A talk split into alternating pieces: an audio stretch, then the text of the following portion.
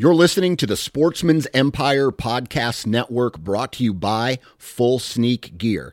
Check out their entire lineup at fullsneakgear.com. Also, be sure to check out our entire stable of podcasts at sportsmansempire.com. HuntStand is the most popular and functional mobile hunting app on the market. With a variety of base maps to choose from, satellite imagery that is updated every month, the ability to check the weather, know property information, and even catalog your trail cam pics, HuntStand even gives you the ability to import pins and location markers from other mobile apps. Visit huntstand.com or download wherever you download your apps. Enter discount code SN20 at checkout for 20% off.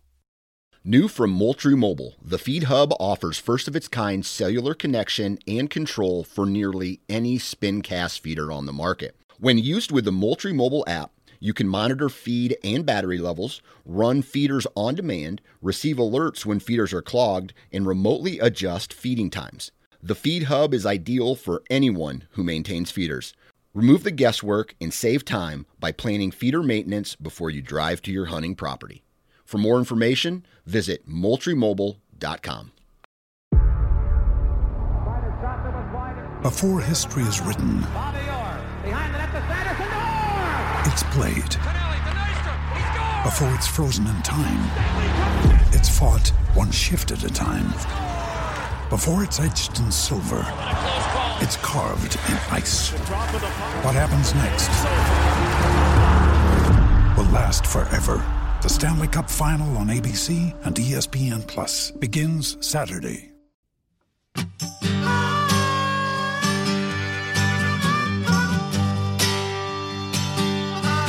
Welcome to the How to Hunt Deer podcast, which is brought to you by Tactacam.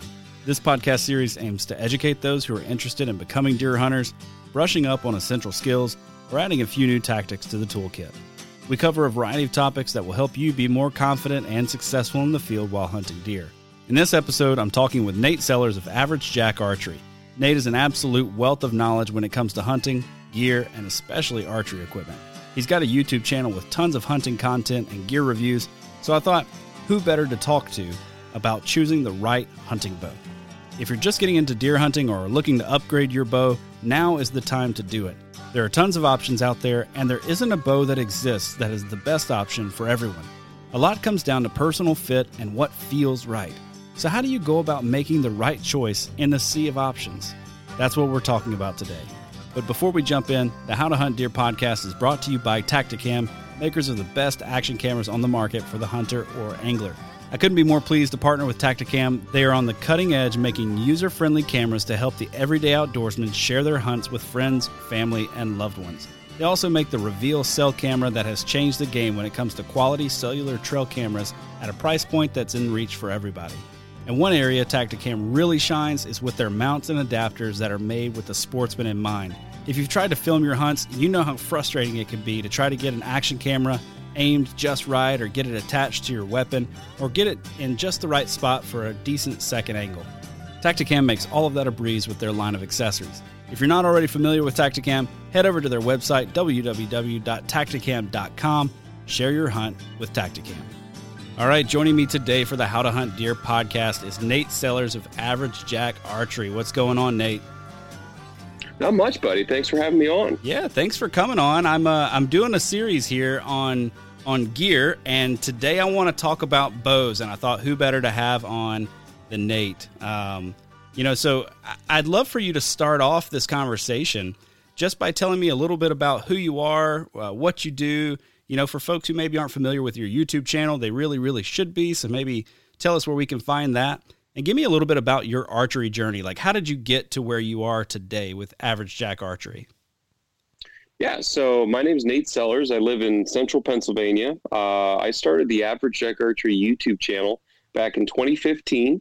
Uh, so, you know, we're going on a little over seven years now. And uh, in that time, we've made over 340. I say we, me, in the basement, have made over 340 videos of uh, archery, archery hunting, and just the outdoors in general. Um, and it's really been geared towards the entire time getting people into the sport of archery and archery hunting. Uh, and so a lot of it's geared towards the beginner and the intermediates, but there's a lot of high level stuff in there as well. Uh, and we cover everything from broadhead sharpening to fletching arrows and how to work on your form and, and anything else you could possibly imagine with archery, target, and, and hunting as well.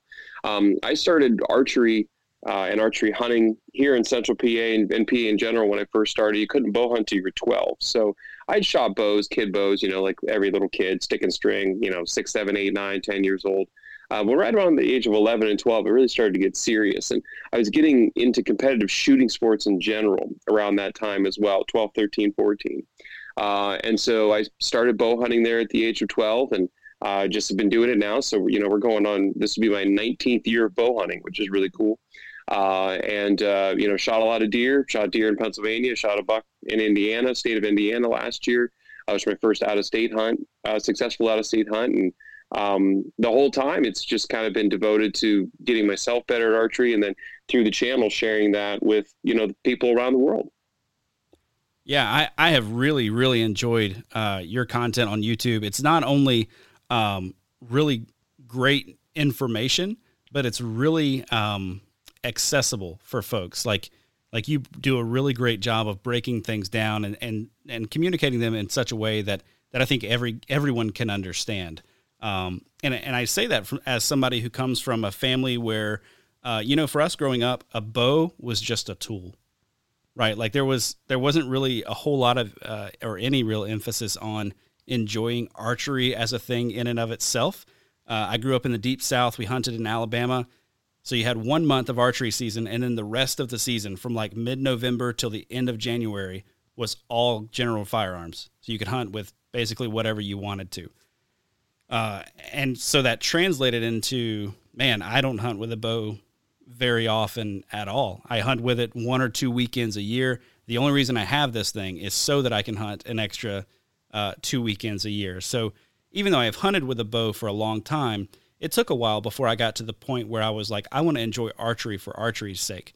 Um, and then now, now I live in Wisconsin, so you know we we've got a nice long you archery. better learn season. how to shoot a bow. that's, that's right. That's right. Yeah, if you don't know how to shoot a bow in Wisconsin, you've got nine days uh, to get it done, or you have to talk your wife into letting you buy a muzzle loader, which now it's just getting absurd. Uh, you know the number of weapons that you'd be needing to buy. So uh, yeah, so I I have really um, you know, gone off the deep end when it comes to archery, enjoying archery. Bought a new bow two years ago, um, and really have started to enjoy the sport and enjoy shooting for shooting's sake, rather than simply viewing it as um, as a tool. But uh, you know, somebody coming with a background like me, uh, or maybe someone who's new to archery, or someone who's considering buying a new bow in the year ahead uh, but maybe they've always kind of just viewed it like a tool. You know, they they, they don't really know a, a ton about it. Maybe they haven't put a thought a lot of thought into it. I'd love to start off by uh, giving some important definitions that I think may come up through the course of this conversation. Because I have a feeling I'm going to ask you some questions, and you're going to be like, "Hey, what about this, this, and this thing?" And I'll be like, "Oh, I." I don't even know what any of those are. So I, I want to just fire off some words at you, and you can take as long or as little amount of time as you want to kind of explain them. How's that sound? Sounds great. Okay. So the first thing I want to talk about, and, and we'll get into whether or not this is super important. First thing I want to talk about though is IBO speed. What is that? And uh, is it really what they say it is? So IBO speed comes from the IBO organization or the International Bowhunting Organization, and the it, it, it, was also going along with the AMO, uh, which is a different standard that we don't really use basically the IBO speed is taking a bow, and the idea is that the bow, all manufacturers use the IBO standard, which we kind of recognize as a 70 pound peak bow shot at a 30 inch draw length with an arrow that weighs 350 grains. So the idea is that all manufacturers are kind of held to this standard of 30 70, as we would say, 30 70, 350. That's the number. 30 inches of draw, 70 pound peak weight, 350 grain arrow. And so that way, if I take that exact arrow and I shoot it out of one bow at those specs, it'll shoot a certain feet per second or FPS. And if I put another bow to shoot a certain, and I want to get an average, and then they can advertise, okay, our bow shoots 310 feet per second with that arrow at that setup, 340 feet per second. Um, some bows that are really, truly, I mean, horrible to shoot, but meant for speed are up to 360, 370 feet a second, which is wow. just insane. Wow. Um, the IBO with that is cool. And it is a, decent metric for us to understand how a bow, and as someone who sells bows for a living and works on bows for a living, it's a great metric for us to have to understand for telling to a customer this is going to be a smooth draw. This might be, might be a little rougher, um, you know, in kind of that user experience, but it's not really applicable to most people. Um, and the reason being is that a 30 inch draw length for getting an IBO number, that's a great number, but a 30 inch draw length, you really got to be around 6'2 or 6'3 uh, in terms of your height. Mm. Um, 6'2, 6'3. Some guys, if you got long enough arms, and that's 6'1, maybe 6 foot. But there's a lot of dudes that do not shoot a 30 inch draw length. Most mm, people yeah. are between 27 and 29 inches of draw length. So to give a, a speed number that's not really applicable to most people kind of rots. Also, not a whole lot of people in today's world compared to in days past shoot 70 pounds. I hmm. myself only shoot 60 pounds, and a lot of people shoot between 50 and 65. I mean, even if a guy buys a 70 pound bow, he'll still back it out a little bit to shoot a little less poundage because 70 pounds can be rough on the shoulder yep. if you're not careful. Yep. So that IBO speed is, is a good metric for us to kind of understand as those who sell the bows for a living, but they're just not super applicable. When you start putting all the bows to say 28 inches of draw and let's say 60 pounds, the gaps of speed start to shrink uh, because the efficiency of the bows, and that's that's going down some deep trails we didn't talk about, but it, it, it, levels off. And then the third thing is the 350 grain arrow. The 350 grain arrow is a very very light arrow. Mm. Um, if you were you have to try to build a 350 grain arrow, You're, it's not going to happen by accident. Most arrows that guys are shooting for whitetail hunting are at the, the lightest I see is about 390 grains, but most of them are about 410 to 425. So even then, your speed is going to be slower because you're trying to shoot a heavier object. So you got a guy who's got a 28 inch draw, he's shooting 60 pounds and a 420 grain arrow. He's never going to come close to an IBO speed. never once. Yeah. Yeah. Don't worry about it, man. You're never going to see 320 feet a second. Never. Yeah, yeah, that's right. I man, I, have got to I've got to tell you this story. So one of the first uh, bows that I that I bought is actually my third. Uh, I guess it was my third bow. Uh, I took it in and I'm I'm shooting it at at this uh, archery shop and I'm getting my wife a bow too. So I'm getting mine tuned, buying my wife a new uh, PSE. I think it was called the Chaos, and uh, so her she was gonna have just this, a sweet little shooter, right? And I'm pulling back like I think I think it was maxed out at 70 pounds, and I'm shooting this bow. Um, and he's like, "Hey, you want to you want to shoot it through the chronograph? See what your see what your speed is?" I was like, "Yeah, sure." And her bow at like 40 pounds was flinging arrows like 40 feet per second faster than this bow that I was shooting at 70 pounds. This was an old Parker Wildfire, which great yes. bows, but but man, slow as the day is long. Uh, if you put anything, any kind of arrow on there. So anyway, yeah, I was extremely, extremely disappointed to be uh, to be shooting that. I just had a, a yeah, had a hard time with uh, hard time with that one. expecting to come in somewhere close to that IBO, and I was nowhere near it. Nowhere no, near that old Parker, that old single cam Parker Wildfire, man, they were not. They were not fire. The, the, the only thing fire about them was the hand shock. That was about it. man, I, I tell you what, two of the happiest days of my life. One, the day that I got that Parker Wildfire, and the second one was the day that I sold it. Uh, you know, um, it it was a good bow. They were tough.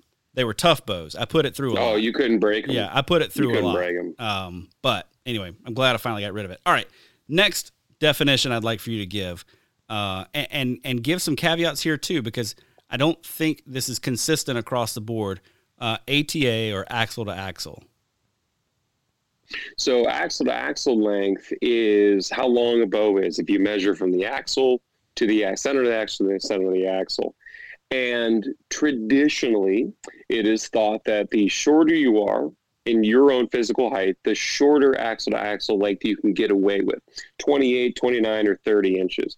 And then as you get taller and taller, like me, I'm six foot four, you need longer and longer axle to axle 32, 33, 34. I like myself 35 to 37 inch axle to axle bows this is kind of a misnomer in today's world more than anything, um, predominantly because the longer the bows, because of just engineering and physics, the longer the bow is, the more they draw length they can actually physically get out of a cam because there's more strings to work with. Yeah. So, you know, I'm 31 inches of draw length. There are guys that are 32, 33 inches very few bows that are shorter than 32 inches axle to axle can even physically get out to our draw lengths with their string and cable lengths. So, wow. You know, we we are kind of actually, you know, following that adage of longer bow, longer draw. But in today's world, it's not nearly as important as it used to be. Bows are so much more stable now. The risers are built much longer, and I strongly recommend I, go look up that Parker wildfire for those of you, as I'm seriousness, go look at a Parker wildfire and look at the shape of its limbs and riser compared today to say like the Mathews V3X. Yep. And look at the length of the riser, look at the geometry of the cam. It's almost when you look at the strings and the limbs and everything, it almost looks like a rectangle. Yep. Whereas those old bows are very D shaped. Mm-hmm. And just based on the geometry and the cam size and everything, that's everything. Look at the size of the cams and the eye of the wheel in that Parker compared to today's modern bows. It the, the axle to axle is not nearly as imperative as it used to be, unless you're somebody like me and you really are stuck with you you need a bow that actually physically go to your draw length, and you need that to be a longer axle to axle traditionally with today's modern equipment. Yeah. So you, you mentioned riser there. So break down for me just real quick what a, what what riser length is. Like where where does that measurement measurement come in? So you can measure it from really any point on the riser from one end to the other. Um, I usually go right off of the uh, back end of the limb pocket, uh, which is where the limbs bolt to the end of the riser. Usually they bolted in the front with the actual bolt, and then there's another bolt that runs through the the uh, pocket of the of the limb capturing system in the back. And if you measure that distance, in particular in today's modern bows, they're almost just as long as the axle to axle length. Yep. Yep. Whereas sure. if you look at you know bows from 2008, 2009 or older, sometimes that length is only two thirds the axle to axle length. And so that longer riser, it's just like if you if you imagine yourself holding a long broom handle and then holding a short dowel rod. Well, that long broom handle, sure, there's more mass to it, there's more weight, but even still, it's just a, it's easier to balance. It's easier to have stable because you're holding most of the weight distributed in the front end of the bow, in the length of the riser. Whereas in the olden days, a lot of the weight was in the limbs because they were very inefficient. They were heavy, they were thick, big, thick fiberglass carbon composite limbs, and they just weren't as easy to balance and weren't as easy to be stable. Mm. And so the I don't think any particular manufacturer has the leg up on the length of riser in today's modern era. Um, I think they all do a very excellent job of having a good proportion uh, and allowing a really stable shooting platform, even if the bow is a shorter axle to axle length. Yeah. So why would a guy want to have a shorter axle to axle length on on their bow? Like what what would be the draw toward that? So I think for the hunting side in particular, you know, a lot of guys don't want to be lugging a lot of actual mass weight because the longer the bow is, the more it weighs. So, for example, I shoot an Athens Vista 35, uh, which weighs about four and a half pounds. They also make a 31 inch model, um, and it weighs 4.1 pounds. So, you know, that extra half a pound doesn't sound like a whole lot of weight until you're carrying it and you're strapping it and you're lifting it and you're holding it out to shoot and this, that, and the other thing. And then it becomes a significant amount of weight over mm-hmm. time. Um, so for the hunting situation, A, the physical mass weight gets less. Um, and then secondly, it's a little bit more maneuverable. You know, you take a, like I go back to my broom handle, you take a broom handle that's three feet long and you take a broom handle that's two and a half feet long. And of course you can fit that two and a half foot long easier, it's easier, more maneuverable, etc. Mm-hmm. Um, and so if you think of, in particularly the guys not so much up here in the Northeast and where you are in the North. We don't do a lot of ground blind hunting, but a lot of guys in the South and some parts of the Midwest where the trees are really wonky you do a lot of ground blind hunting or you do a lot of spot and stalk on the ground. Yep. And lugging a big long bow and cramming it in tight spaces just is not ideal. Yep. So having a short axle axle bow for hunting is is much more ideal in those situations. Awesome. Awesome. Uh next the next one, brace height. And and I'd love for you to go into I I I picked a new bow two years ago, I guess it was at this point, picked up a used one. I got a Mathews TX5 and the warnings all over the place about this bow. The brace height is too short. It's got too short of a brace height. You're gonna it's gonna be awful for you. What they didn't know is that I have a 26 and a half inch draw. So, you know, five inch brace height for me, not a big deal. Go into brace height and, and why that matters.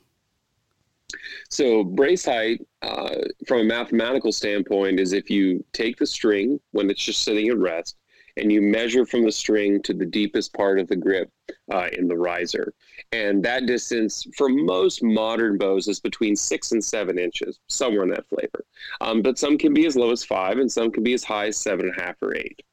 Um, it is traditionally thought, and I would still agree that it, it holds truth.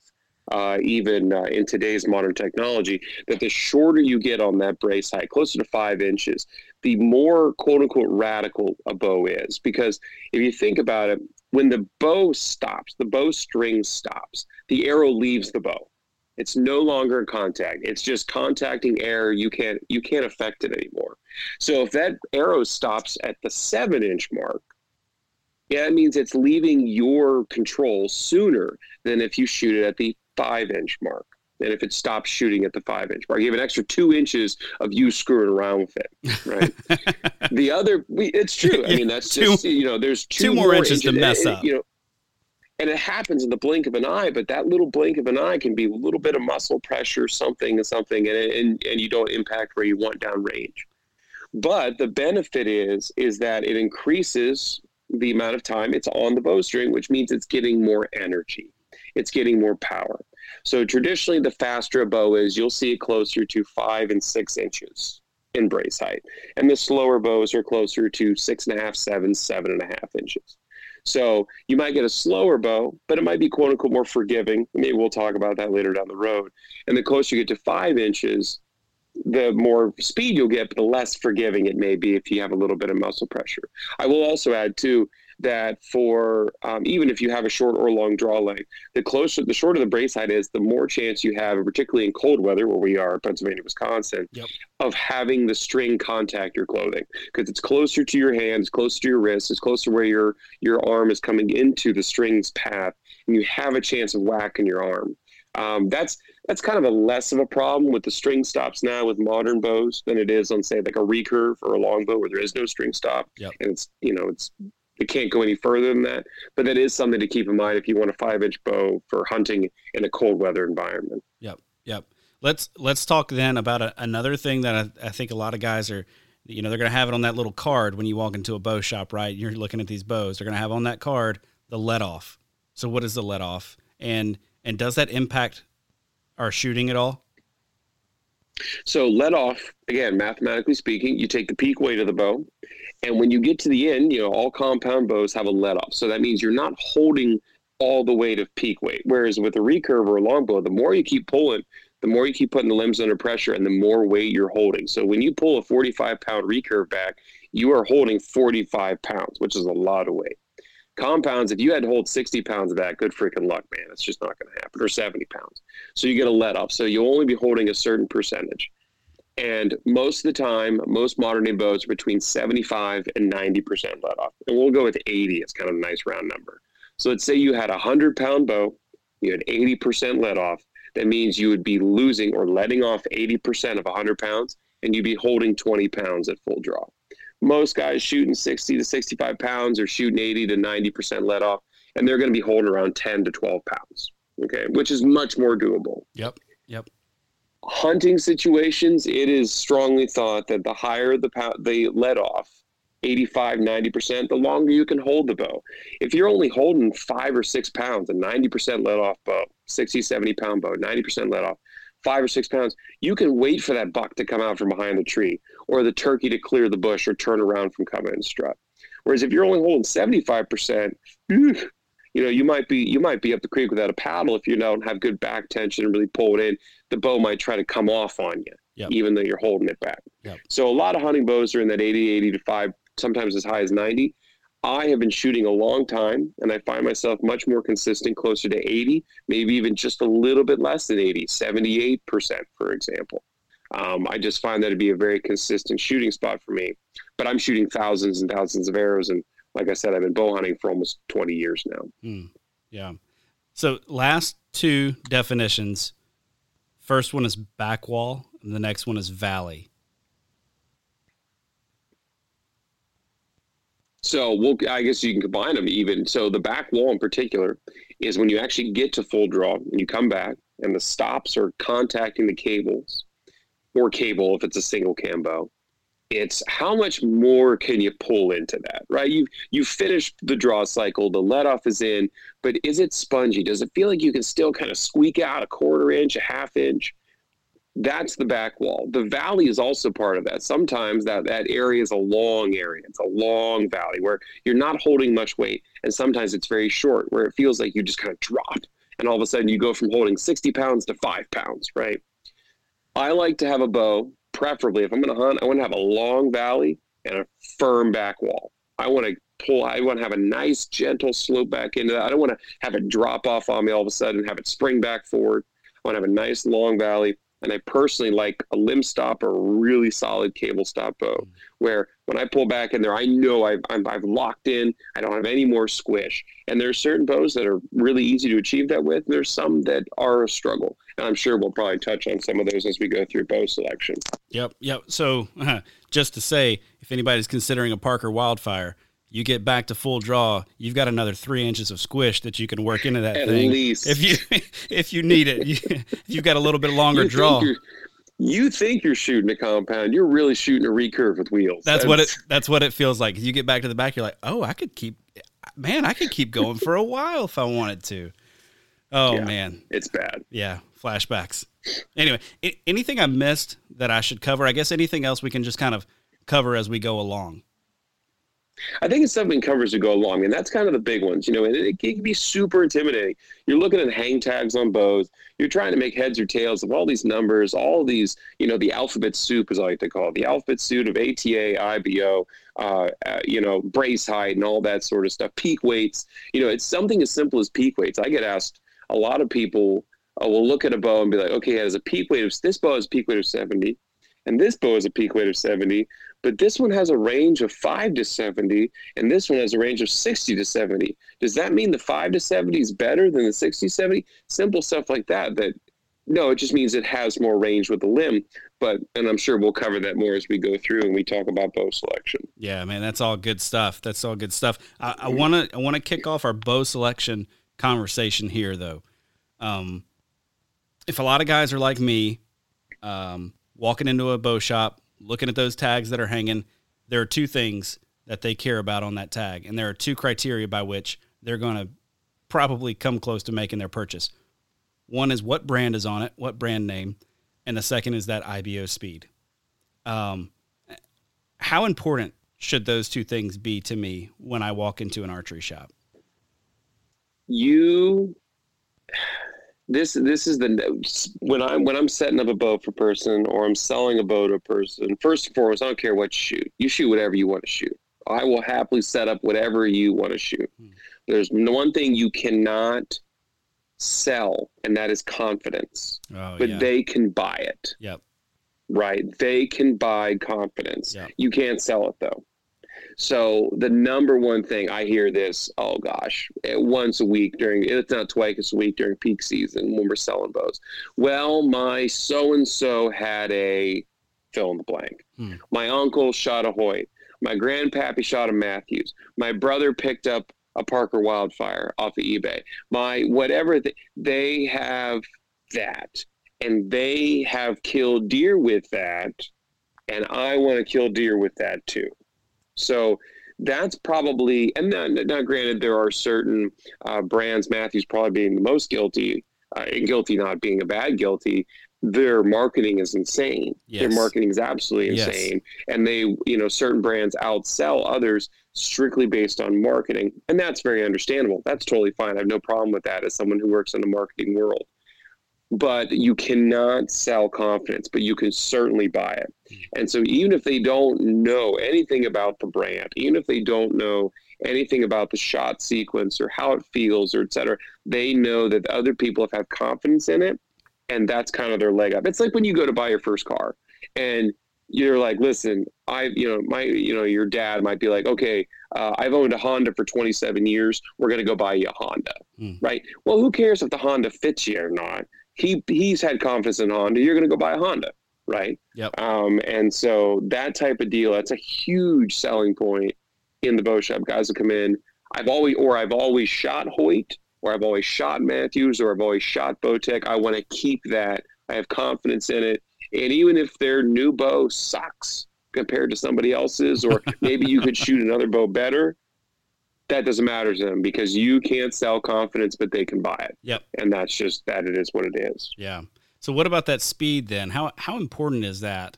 You know, if I if I come in and I'm looking at let's say four or five different bows, are you gonna should I be ranking them mentally in order of speed, or should I throw that out the window or somewhere in between? Uh, you should definitely throw it out the window. Okay. Definitely completely right. 100% throw it out the window. Got as it. anybody listening, throw it out the window.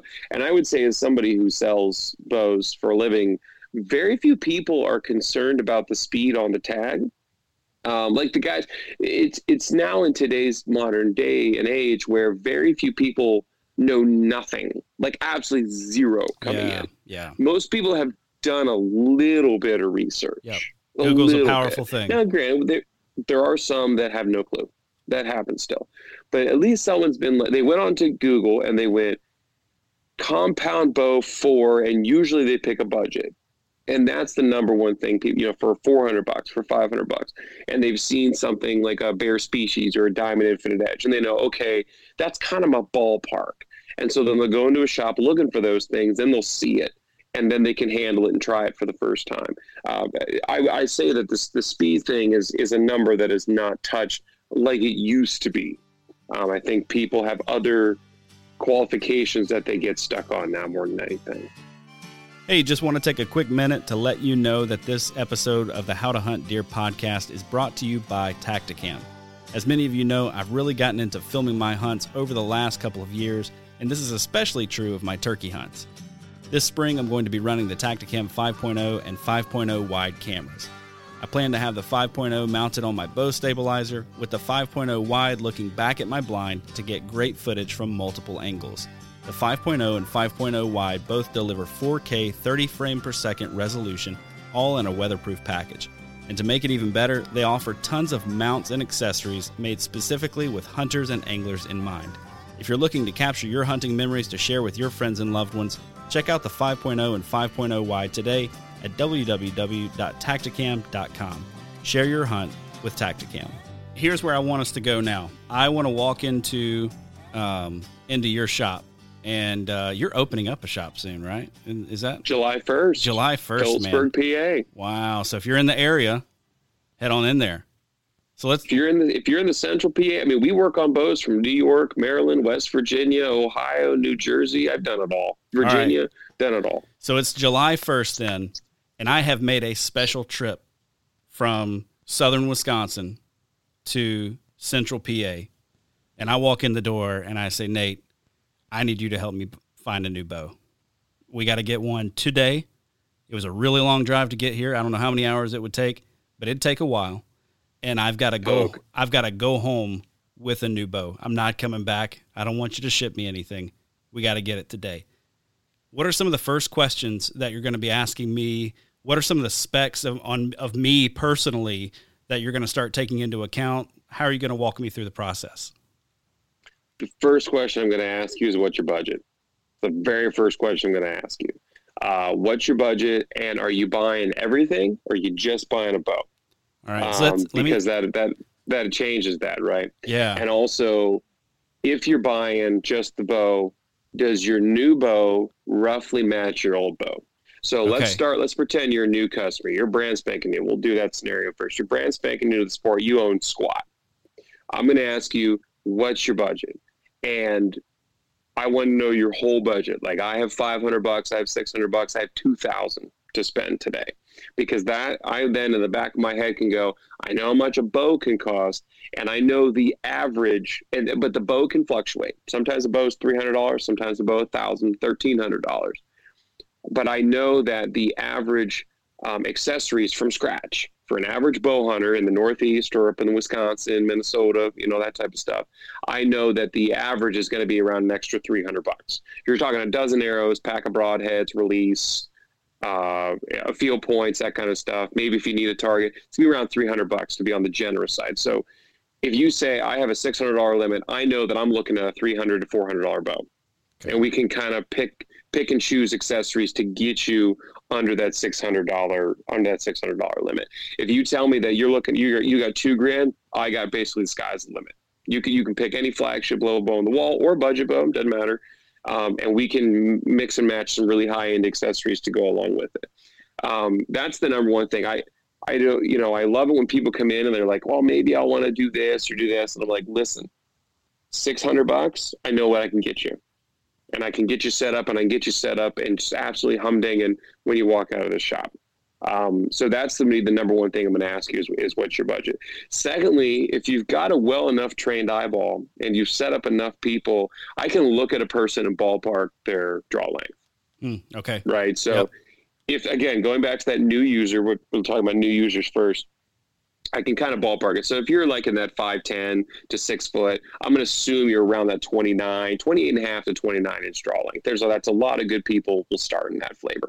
In particular, if you've never shot a bow before, that's where I'm going to kind of ballpark you. If I want, I can try, I'll take a tape measure and I'll measure your stretched out wingspan and divide it by 2.5. And usually that also gives us a good rough number as well. You can do that at home too have your uh, significant other or, or kid in your house if they got long enough arms uh, take it and, measure stretch your arms out like an eagle finger to the fingertip divide that number in inches by 2.5 you get close. I got a about a 77 inch wingspan take that number and it gets me close to a 31 inch drawing right? It's a good ballpark.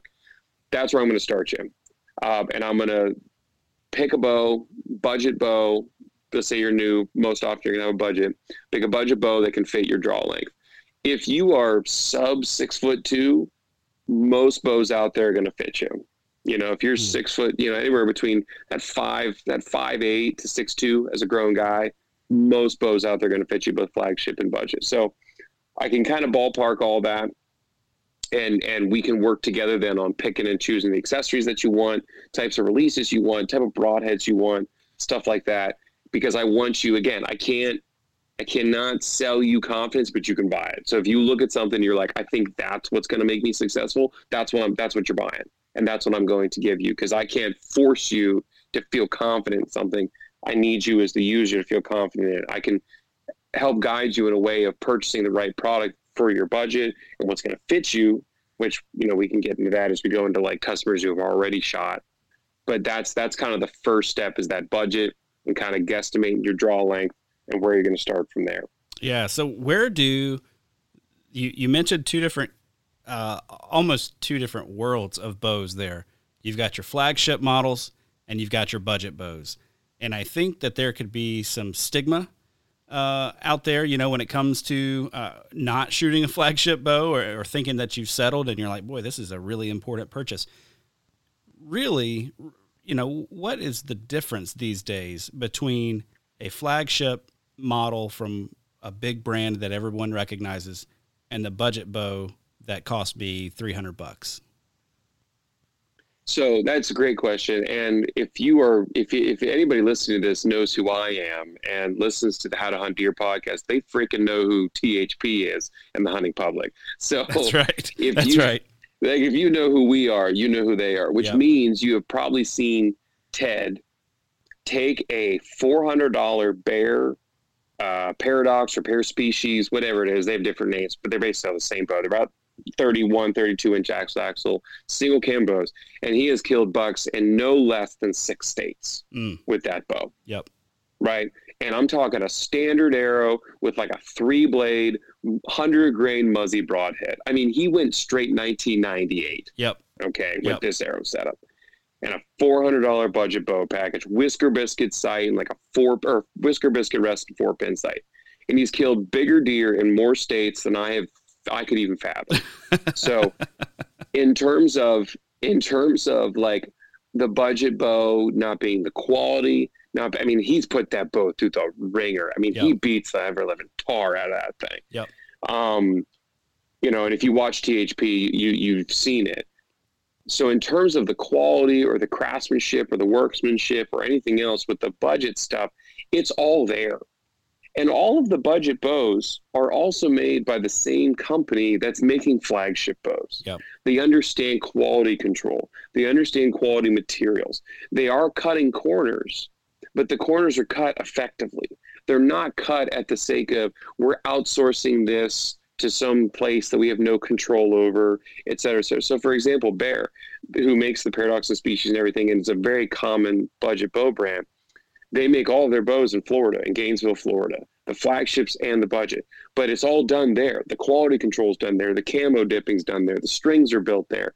Everything's there. So it's all done by the same people. They're just using different materials to get a bow made. So in terms of it's not what it used to be. It used to be that craft strings were terrible. Well, craft strings today are still pretty solid, right? Um, we used to have um, cast risers on bows. We still have cast risers bows. All those Bear bows are cast risers, which saves ex- enormously on costs, on CNC costs. But back in the old days with cast risers, they used to have such problems with the casting that the riser would snap in half from an air bubble. Oh my goodness. we don't, That's not terrifying at all. That problem. Yeah, we don't have that problem in 2022 because we have better technology. Mm. So sure it's cheaper materials maybe it's not as vibration free maybe the strings aren't as cool and they only come in one color but that's where the corners get cut but the quality is still there and they still kill deer or any other big game species you put in front of them and some people um, they even take budget bows and they go and shoot them at competitions and win money wow. so wow. The, the, the, stig- the stigma about it. There are some bells and whistles that change but if you're new to the sport or if you're just out there to have a good time and kill deer in particular somewhere in any of the deer killing states and just have a good honest reliable bow do not overlook your budget stuff. It's an absolute crying shame if you do. Yeah that's a really good case. That's a really really good case for that. All right so i've walked into your shop. It's july 1st you're busy. I tell you forget everybody else. You got to focus on me. Uh, all right my bow I, or i come in and I, have got my budget uh, i don't want to give you a specific budget just because um, I don't want to alienate anybody out there, right? So just we'll we'll talk maybe sure. on both ends, kind of of it. And I walk in and I tell you, hey man, I've got a average draw length or whatever. So you don't you don't have to necessarily yeah. fit me specific because again, most guys aren't out there walking around with a 26 and a half inch draw length like I am. Like that's yeah, you know, I, I am I am or ex- 31 or a 30. We're both exceptional. Look at that. We're both we are both exceptional. So, so what? What's as, the... I, as I tell my students, the word extraordinary is just ordinary with a little extra. well, there you go. We are we are both extraordinary. Let's. We're uh, just a little extra. That's, all we that's are. right. Just a little. We're just a little. A extra. little extra, man. Maybe. Yeah. All right. So, I tell you my budget. We talk about my draw length. We start looking at bows on the wall. What are some of the important pieces that uh, are really going to impact my uh, my that will impact my confidence, and by impact my confidence, I mean my accuracy, right? And that are going to impact my uh, enjoyment of shooting. I, I learned when I went from shooting a Parker Wildfire to a mathews TX5. I learned that there's there's there's shooting because I have to shoot because I need to practice, and then there's shooting because I like to shoot and it's fun to do, right? two totally different things. So, what are you going to walk me through as far as helping me find a bow that's going to be accurate for me, uh, but also uh, one that I can enjoy shooting? So, yeah. So, in, in, terms of the accuracy, let's say you have an average draw length, you know, 28, 29. A lot of guys do. I'm going to pick you a good crossover bow. So, somewhere between 30 and 32 inches axle to axle. That's just a good I don't want to say vanilla because it sounds bland, but it is a good vanilla setup. What do you, you mean by crossover? Com- so when I say crossover, I mean I feel that you would have the confidence to take that hunting, but also if you wanted to go shoot a 3D course in your area. If you wanted to try to shoot indoor spots in the wintertime, you wouldn't be completely out in left field. Gotcha. Again, the, the shorter that bow, you know, you start shooting, you know, Mathews makes 27, 28, 29 inch bows. PSE makes bows that are that short. Um, and, you know, again, you're an average draw 20 20 20 29 but still that's a short bow and it cannot be as balanced. And and then if you know and then if we do want to make it as balanced as a longer bow then we're talking maybe extra stabilizers we're talking extra money. We don't need to do that. Like let's start off on the right foot in the first place. So 30 32 inch axle axle bow uh, and the most likely uh, if you're brand new to the sport we're gonna if you're a grown guy we're picking somewhere between uh, 45 to 60 pounds right? That'd be a good starting point. Archery works out some different muscles. If you're used to shooting, you know, I want you to be shooting between 50 and 70 pounds. And that's number one thing is that people will overbow themselves like, oh, I want to work up to this poundage. And I've talked about this before eh, to a lot of different people. The number of guys that come in to a shop that get new string cables or something, and they're like, okay, I want you to set it at 63 pounds why? Why do you care? what is the difference to you between 62 pounds and 64? Why does that have to be? Said? Well, I feel very confident 63. Again, I can't sell confidence, but he can buy it, right? So mm. um, that's kind of the thing. And so there is there is still machoism, you know. Oh, 70 pounds, 60 pounds. No, no, you're not going to enjoy that. Yeah, you're not going to enjoy shooting that. You that's are right. not. I don't care how strong you are it's not going to be an enjoyable shooting experience. And that is the number one thing, have an enjoyable shooting experience. Mm-hmm. Um, so yeah, setting you up with an appropriate draw weight that you can handle at your appropriate draw length. Um, if you're in the budget bow minded, a lot of good high quality budget bows now are single cam bows, which I think is great. Single cam bows are traditionally very smooth on the draw. They're not as fast, but who cares? We're looking for an enjoyable shooting experience. Um, so we'll, traditionally a single cam bow or a binary cam that's very soft. Uh, and that with combined with a lower poundage is just going to be so much more fun to shoot. You're going to enjoy the shooting experience. You're going to be able to shoot a lot of arrows and just build confidence and build strength while you're doing it. Um, if you've been shooting a while, yeah, I want you to be comfortable with the draw cycle that you're used to. If you're used to a single cam draw, if you're used to that Mathews TX5 draw, if you're used to a Hoyt, if you're used to a PSE, I want to try to match that because again, I want you to have the same confidence you have had continuing on. I don't want to give you a bow. You're like, ah, I want a speed bow. I want to try it. I don't want to sell you that because if you haven't shot a speed bow before, you're not going to enjoy it. And you're going to be mad at me. Call me from Wisconsin. I bought this bow and it sucks. I'm like, yeah, because you went from shooting a bow that was nice and smooth to a bow that is meant to be aggressive and those guys that enjoy shooting aggressive bows would buy, but you do, you're not my clientele for that, but you bought it. So um, now you're stuck with it. but I don't want anybody to ever be stuck with a bow. Sure. I want them to be like, I love, just like you said, you went from shooting because you needed to practice to kill a deer to shooting because, oh my gosh, I love this sport. Yep. And and that's the thing. I want you to, if you've never shot before, I want you to have the best shooting experience possible. I don't care how slow or fast it is.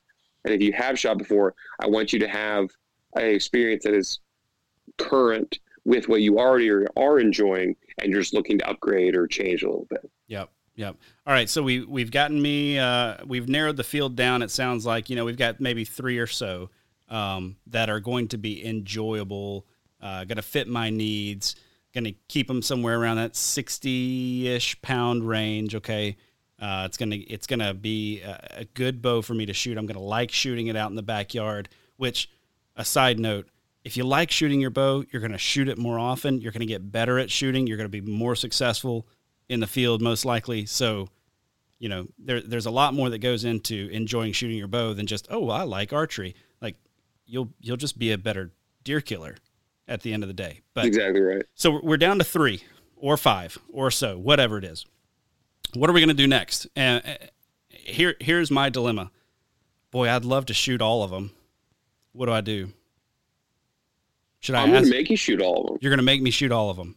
I'm going to make you shoot all of them. All right. So I, I got to tell you, I felt so uncomfortable before walking into a pro shop, and you've been to lots of them, so you know that you know the ones that I'm talking about, the ones that are super intimidating to walk into, and you're like, hey, I'm man, I'm looking at these three different bows, but boy, I don't, I don't know which one I want. And you start asking about it, and it's like it's a it's a tr- uh, like you're a significant bother if you're going to make them, you know, tweak some things on those bows real quick so that they can get you shooting on their indoor range or whatever. So you're going to make me shoot every single one of these bows. I'm going to set it up to your draw length. I'm going to make you shoot it. And this is this is the give and take, right? So this is what I would do. And this isn't just because I'm on the podcast. This is because this is what I would do. And yeah, am I could I sell more bows faster? Sure, but then I'm going to get more of those guys calling me back, regardless of whether you came from Wisconsin or you came from 15 minutes up the road. Like I need you to leave my shop feeling very happy with your purchase, very confident with your purchase, et cetera, et cetera, et cetera. That's what I need you to do. Um, and so I'm going to set them up to your draw length or what we assume to be as close as possible. Or if you know, hey, I'm a 29 inch draw, I'll set up 29 inch draw. That's fine um, and let you shoot it at that thing. That nothing drives me. I get guys that message me and say, "Hey, I went to my local shop and I shot like three or four different bows. They were all at different draw lengths, and they only let me shoot three arrows out of them, mm. out of yep. each." Yep. Oh. Yep. That just it tugs at my heartstrings, man. Because I don't care how many bows. Those bows, those bows and those strings are meant to take thousands and thousands, thousands of arrows. I don't care if you put 50 arrows out of that bow. It does not matter to me. I want you to feel like you gave that bow a fair shake. Um, now there are a lot of guys that don't want to do it. I'll offer, hey, do you want to try two or three? And they're like, nah, I want to try maybe this one and this one. Sure, that's fine too. But if you really don't know what you want and you really haven't uh, tried anything, then I want you to try to shoot everything and get a fair shake for it. At least a dozen out of each bow. Okay. And what are you, so as I'm out there shooting, what are you looking for? Because I, I, imagine you're going to be peeking over my shoulder, right? You're going to be checking out what I'm doing here. Uh, so what are you going to be looking for when I'm when I'm shooting there? And what are you going to be telling me to look for as I'm trying to feel out whether this is the best bow for me or not? What I recommend people do is is shoot all three. You know, do like a dozen or half a dozen or three, whatever it is, and see if one jumps out at you. Okay. Right, because it okay. might it might jump out at you. Now, sometimes that's the most expensive one because your brain tells you that's the most expensive one. It's got to be the best. But shoot shoot through them, three arrows each, and be like, one of three things is going to happen. You're going to be like, you had already made up your mind anyway, so it doesn't matter what mm, I say. Yep. Two, oh, this happens way more than people think. I can't tell a difference. The four hundred dollar bow and the twelve hundred dollar bow feel exactly the same. Wow. Or three, okay, I feel like I've eliminated one of these options. Those are the three things that are going to happen. Um, and the second and third happen way more often than people would care to admit. And particularly the second one, there's a lot of times, like I said, there's a lot of really good bows on the market today that are in a five to eight hundred dollar price point, or sometimes even cheaper with without accessories on them. And guys are shooting like, you know, that feels really good. It does not feel like crap. And I know I'm going to shoot a good amount, but not that much. Why would I spend three times the amount for a bow that I'm not going to shoot three times more? Yep. That's I'm good. like, that's a very fair assessment. That's yep. a very fair assessment. So, um, when I'm looking at, so I want you to try to do that and see if you can feel one that's like, this one feels like it has a little too much vibe for me. I'm not getting right. I don't like the draw cycle of it because every bow's different for every draw length. And that's why I want people to shoot bows at their drawing. Do not shoot a bow, try it, quote unquote, test drive a bow, not at your drawing. That's stupid. It is beyond stupid. I would never test a bow at your 26 and a half inch drawing, and you would never test a bow at 31. Yep. Never in a million years. It's like test it's driving. not a good indicator. It's like test driving a car and being like, yeah, you can test drive that one over there, but this is the one we want you to buy. Totally different model. I mean, it's just, to totally. It will not feel the same. It won't even be close to the same experience. Not even close. Not even remotely close. Like it's like driving with the seat all the way forward or the seat all the way back. Yeah. Right. Yep. Not where you're supposed to be. Yep. And so put it where you're supposed to be. Yep. And you get the true experience for how it's supposed to feel. Um, so while they're doing that and they're going through that mental process, maybe we're talking it out.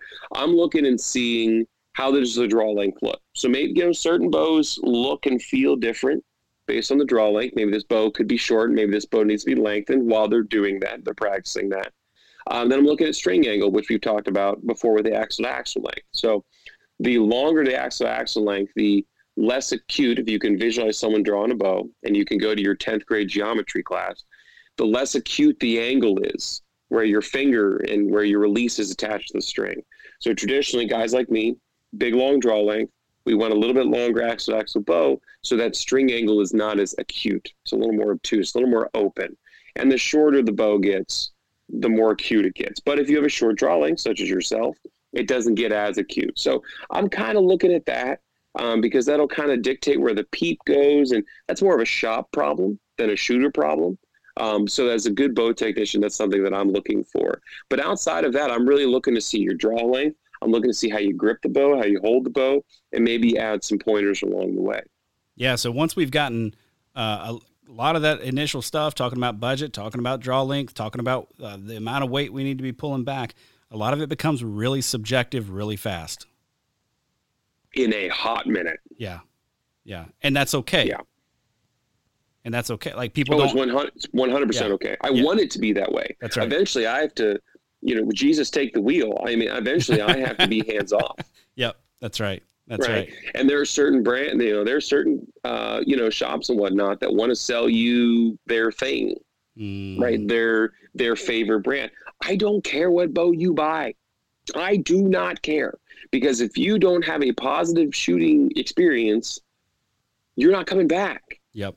So I need you. I want you, desperately need you to buy the bow that you want to buy and enjoy the shooting experience you want to shoot. Yep. That's good. That's good. Well, you've given us a ton to chew on here. I, I, I've got two more questions for you. And the first one is this How do you feel about the guy who comes in and says, Man, my budget's real tight? And when I say real tight, I mean real, real tight. How do you feel about buying a used bow and setting that up for you uh, to hunt with?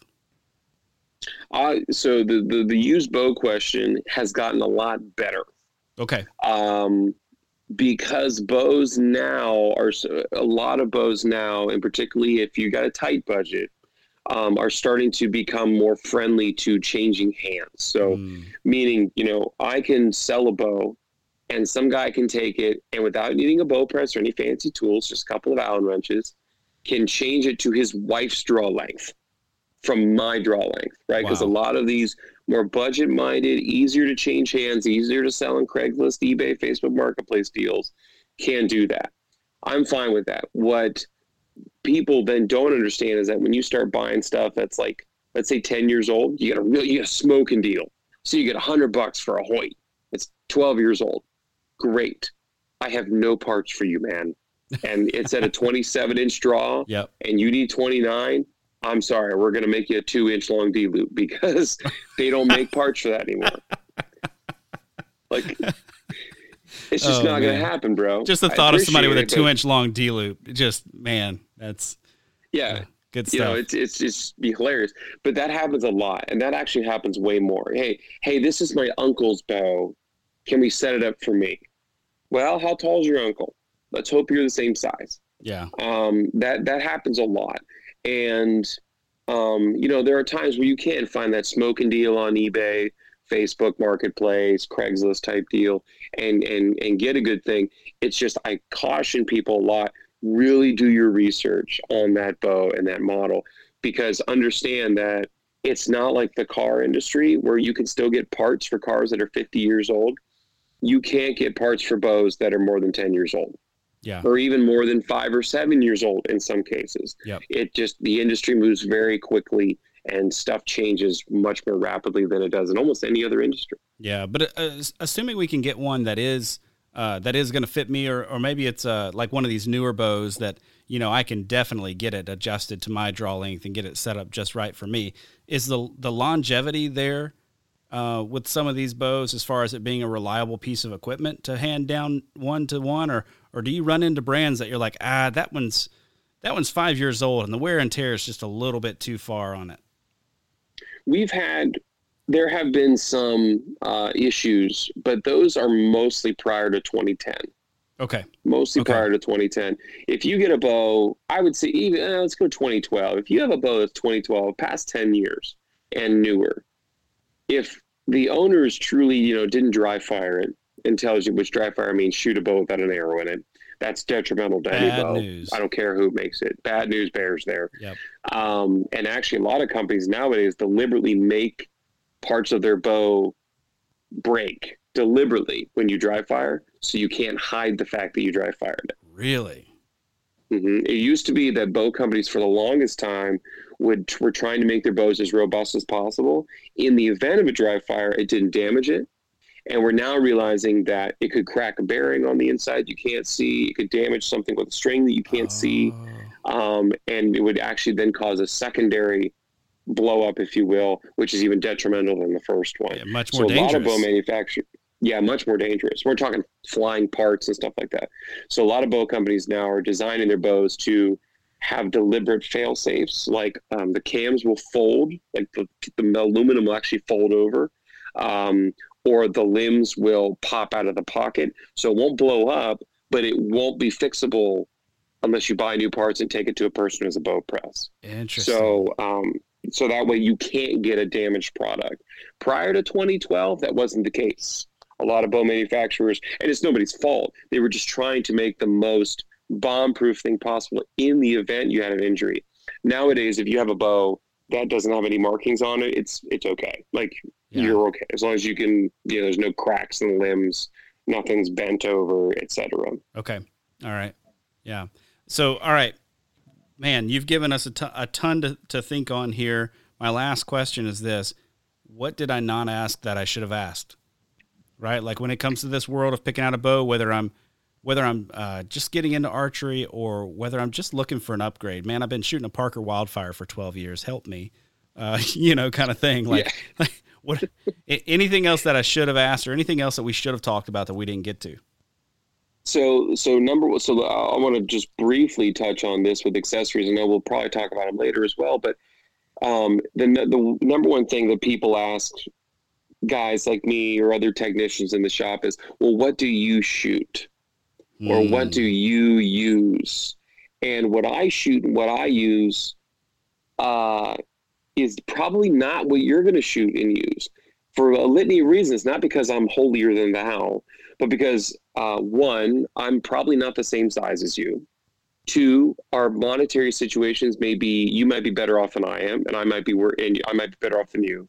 Three, uh, preferentially, I like fixed blade broadheads. You might want to shoot a mechanical personal preference there. Um, and uh, also maybe I like certain colors more than you. I mean, just stuff like that. And also I might be highly opinionated. So what I would much rather frame the question of, or someone asked me like, what would you shoot if you were to pick the bow? I would say I would shoot this at this price point, this at this price point, or this at this price point. Mm. Or if we're talking about um, you know, like arrow weights, for example, like how much an arrow, the actual tube of the arrow weighs. I would say this is at this weight, this is at this weight, this is at this weight.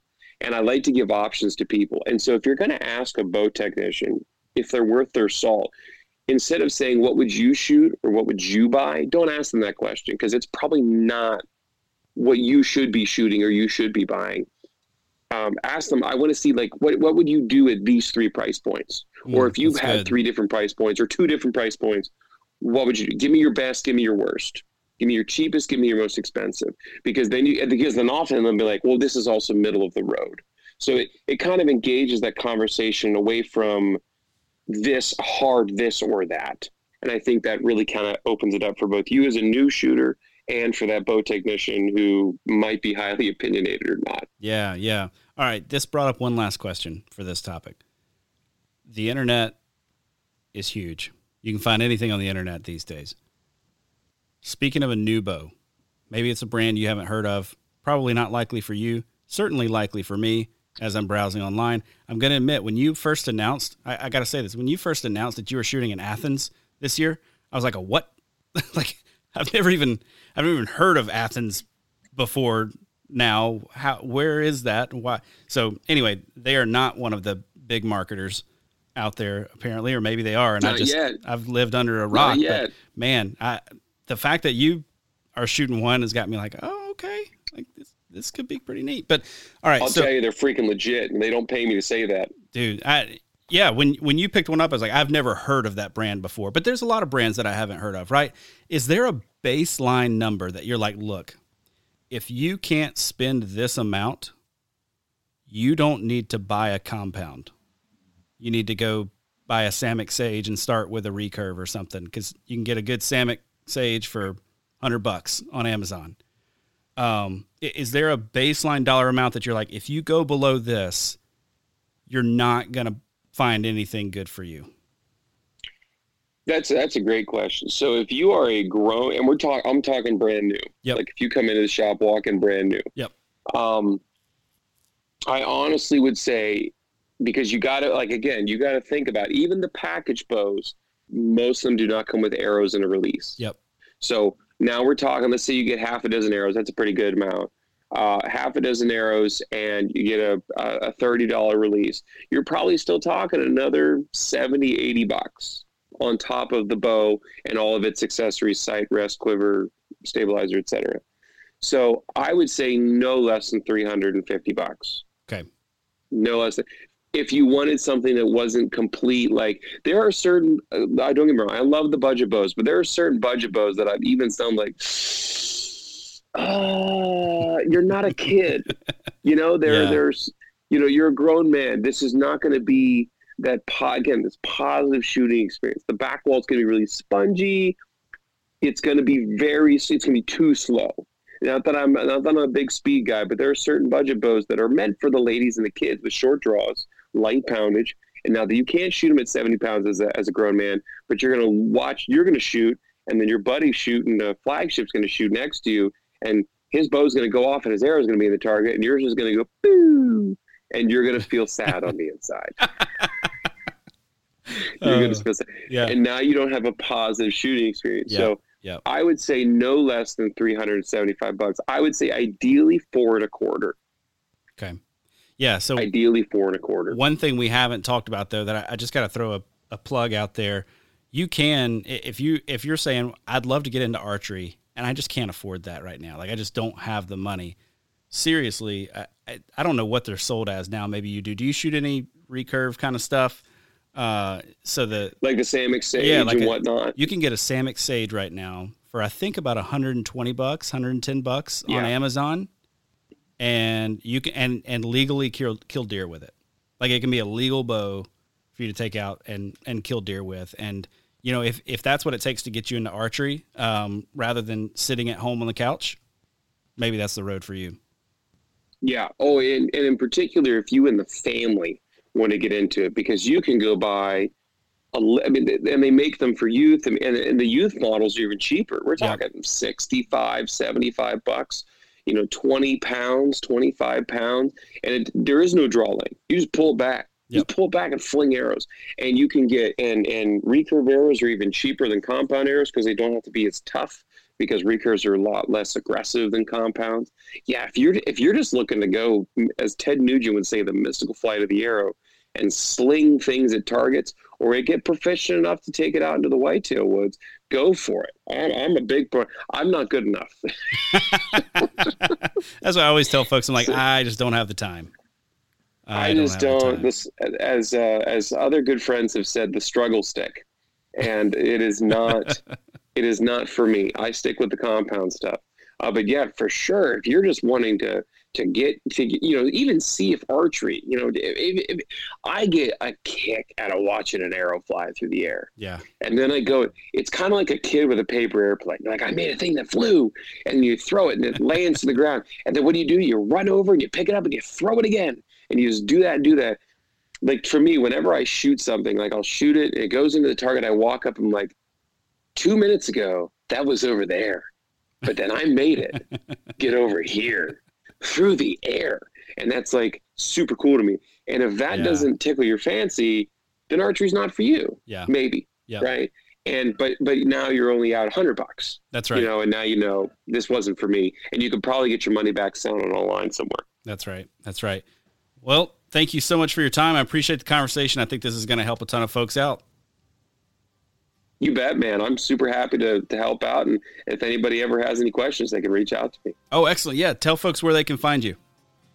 yeah so you can reach out go find my youtube channel average jack archery uh, you can also find me on social medias uh, facebook and instagram average jack archery you can send me always send me an email averagejackarchery at gmail.com i get back to 99% of them if you write a legible thing with normal questions i'm going to respond to you uh, and i'm going to try to help you troubleshoot or get you started in the sport of archery as best that i can Awesome. Thanks for your time, man. You bet, buddy. Anytime. Thanks for listening to today's podcast. You can find more outdoor themed podcasts from the Sportsman's Nation Podcast Network at sportsmansnation.com, Apple Podcasts, Spotify, or wherever you get your podcasts. Big thanks to Nate for coming on. Make sure to go check out his YouTube channel, Average Jack Archery, and thanks to our partners at Tactacam. Head over to tactacam.com to check out their full line of cameras and accessories made with the hunter in mind. Share your hunt with Tactacam.